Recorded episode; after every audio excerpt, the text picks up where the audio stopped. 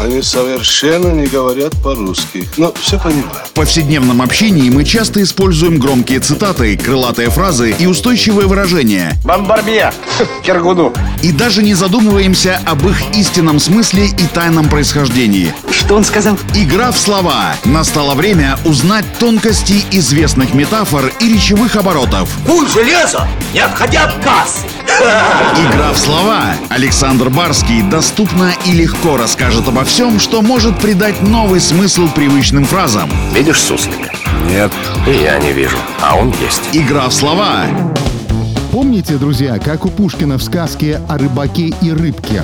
Добродушный старик, возмущенный бесстыдной жадностью своей бабы, гневно говорит ей «Ты что, баба, белины объелась?» И сейчас нередко приходится слышать «белины объелся». Так говорят о человеке, который совершает какую-нибудь из ряда вон выходящую глупость. Начинает буянить и чудить. В общем, тот, у кого ум за разум зашел. Давайте разберемся, что это за белина такая и что с ней делать. Игра в слова.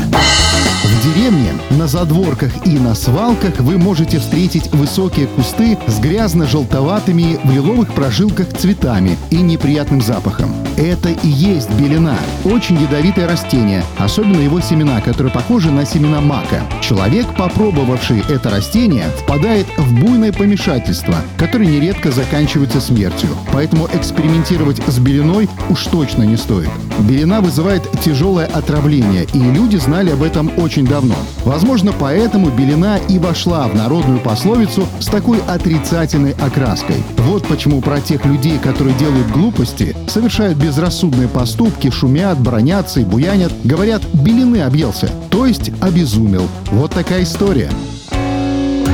Игра в слова! Александр Барский доступно и легко расскажет обо всем, что может придать новый смысл привычным фразам. Рыцапа — это то, без чего пепелац может только так летать. Игра в слова.